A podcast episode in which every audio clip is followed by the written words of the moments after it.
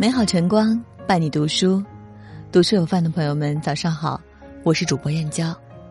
今天要和您分享的文章是：没有谁的生活不烦恼，唯读书是解药。一起来听。林语堂曾说：“读书可开茅塞，除鄙见，得新知，增学问，广实践，养性灵。”很多时候，人之所以陷于狭隘的痛苦、烦恼不断，其根源就是读书太少。由于有限的学识和认知，没有足够的智慧来解决生活中的难题。一，读书是一切烦恼的解药。读书越多的人，思想越浅薄，越容易过得痛苦，活得艰难。恰如杨绛先生回复读者说的那句名言：“你过得不好，只是因为想的太多，读书太少。”知乎上有位网友讲过自己的故事。有一次，他去面试一份心仪已久的工作，哪曾想面试官为了考验他的综合素质，跳过工作上的专业知识，跟他闲聊了起来，问他平时都爱看什么书，喜欢哪位作家。平时不看书的他一下子就被问懵了。赶忙敷衍了几句，说了几本市场上的畅销书，慌乱之际还把书名和作者张冠李戴了。聊到中途，对方讲了一个笑话，这个笑话引用了一个历史典故，可他压根不了解，甚至不知道笑点在哪里，只能在旁边挤出一丝尴尬的笑容。那次面试的打击过后，他才领悟到读书的重要性。此后的日子里，只要有闲暇时间，他就坚持阅读。有一次，他跟伴侣吵架，气得连续好几个晚上没睡好。直到他读到一本关于亲密关系的书，书中有一段关于夫妻关系的解读，让他豁然开朗，想明白了很多事。气消了，心情好了，整个人也舒爽了。当他发现读书治愈了他生活里的许多不幸时，他才意识到，原来以前自己过得痛苦、过得糟糕，就是因为读书太少了。生活往往就是这样。书读的不多，见识难免受限，结果就必须受着眼前世界的禁锢，在面对很多问题的时候，很难辩证的去看待，也很难想得开。稍微遇到一点不顺，就极易消极悲观、郁郁寡欢，把自己困在低落的情绪里出不来。生活的艺术里有段话说得好：人一定要时时读书，不然便会闭塞顽腐，顽见俗见生满身上。一个人的落伍迂腐，就是不肯时时读书所致。人只有在不断阅读的过程中修心养性，才能摆脱鄙俗和顽固。这世间没有谁的生活没有烦恼，唯读书是最好的解药。二，读书可治愈生活的伤。当你学会独处里有句话：一个人的成长基本上得益于自己读的书，书犹药也。善读不仅可以医愚，还能治愈生活困苦，让人不断的成长蜕变。你当像鸟飞往你的山这本书记录了女孩塔拉鼓舞人心的真实故事。塔拉出生于一个极端扭曲的原生家庭，父亲偏执又愚昧，不允许她上学；母亲唯唯诺诺，毫无主见。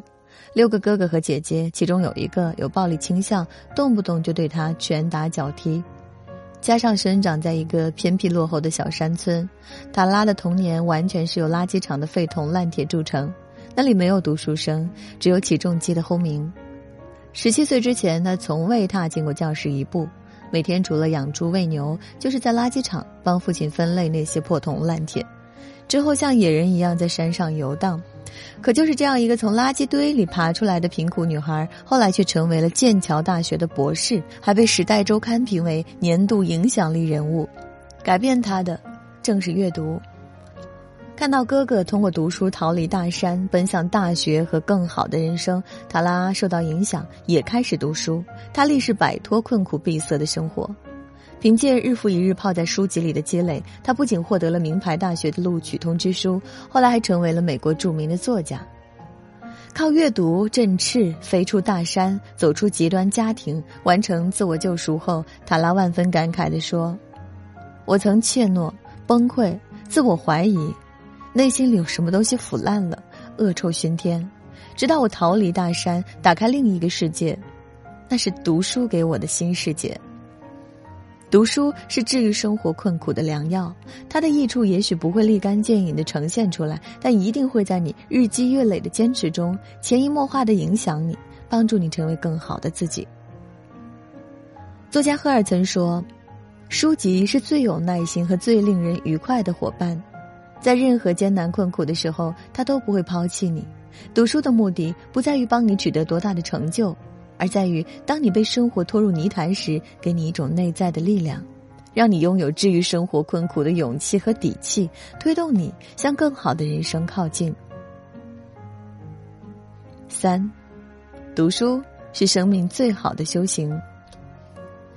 普希金曾说：“人的影响短暂而微弱，书的影响则广泛而深远。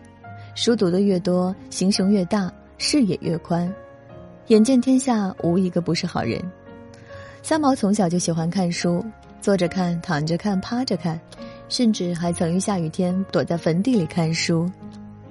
书里的文字不仅给了他浪迹天涯的勇气，还开阔了他的胸襟，让他在远赴撒哈拉沙漠的过程中，无论遇到什么人、什么事，都能以包容和理解的心态从容应对。看到物资匮乏、贫瘠荒凉的沙漠，他没有嫌弃，反而把它当作乐趣横生、洋溢着旺盛生命力的绝佳栖息地。遇到落后地区无知愚昧的村民，他没有反感，反而觉得他们是单纯善良、可交心的好朋友。就连经常向他索取各种东西的邻居，他也能毫不计较的回馈善良，称他们为芳邻。那些读过的文字早已融入他的血液里，让他拥有海纳百川的气度和胸怀，既能包容世界的不完美，容忍他人的不足，又能心存善念，看见万事万物最美好的那一面。正如他自己所说，许多时候自己可能以为许多看过的书籍都成为过眼烟云，不复记忆，其实他们仍是潜在的，在气质里，在谈吐上，在胸襟的无涯。当然，也可能显露在生活和文字中。那些看似无用的阅读体验，往往决定了你一辈子的心胸和视野，让你不偏执、不狭隘，能以不同的目光丈量世界，看到生活中旁人看不到的风景。周国平说：“一个人但凡有了读书的癖好，也就有了看世界的一种特别的眼光，甚至有了一个属于他的丰富多彩的世界。”读书是人一生最好的修行，读书越多，境界越高，格局越大，胸怀越是广阔。读书越多，越能理解这个世界，发现世界的美好。作家周岭在《认知觉醒》里说：“读书不是扫视白纸上黑字的重复动作，每读一本书，实际上都是在进行一次名人访谈，在和顶级的专家交流谈话。”读书是用最低廉的成本获取最高级的成长策略，它是所有人提升自己的最好途径。读书是门槛最低的高贵，它能使你的精神得到慰藉，思想得到升华，灵魂得到净化，让你多一些从容快乐，少一些浅薄无知，解脱狭隘的痛苦烦恼。点个再看，愿你在书香文墨之中润泽生活的枯燥，丰满自己的余生。好了，今天和大家分享的文章就到这里。喜欢这篇文章，请在文末点个再看。我是主播燕娇，明天同一时间不见不散。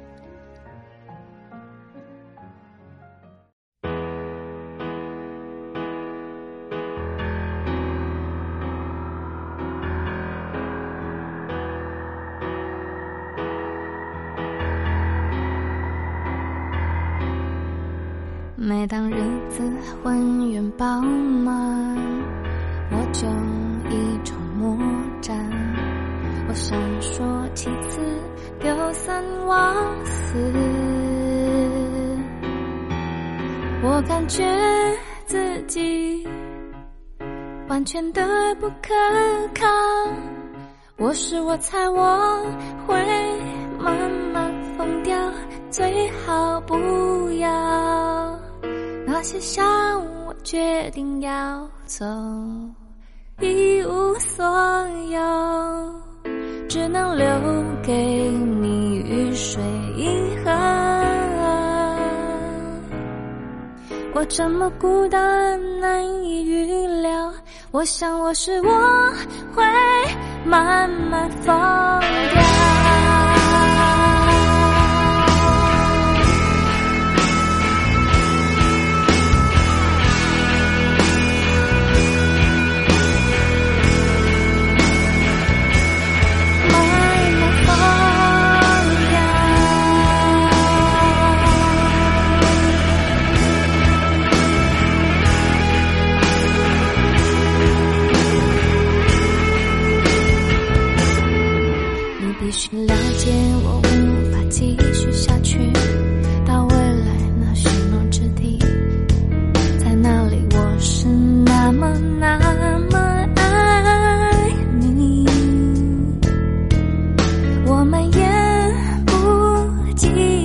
would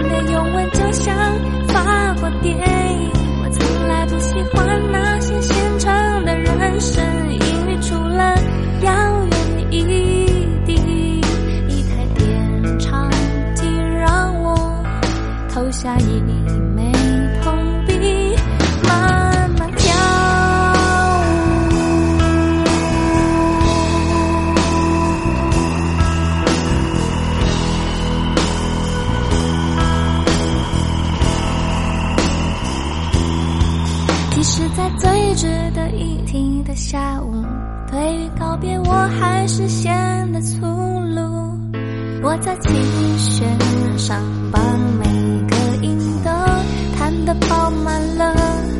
一颗一颗雨水都落在盒子里了。一颗一颗雨水都落在盒子里。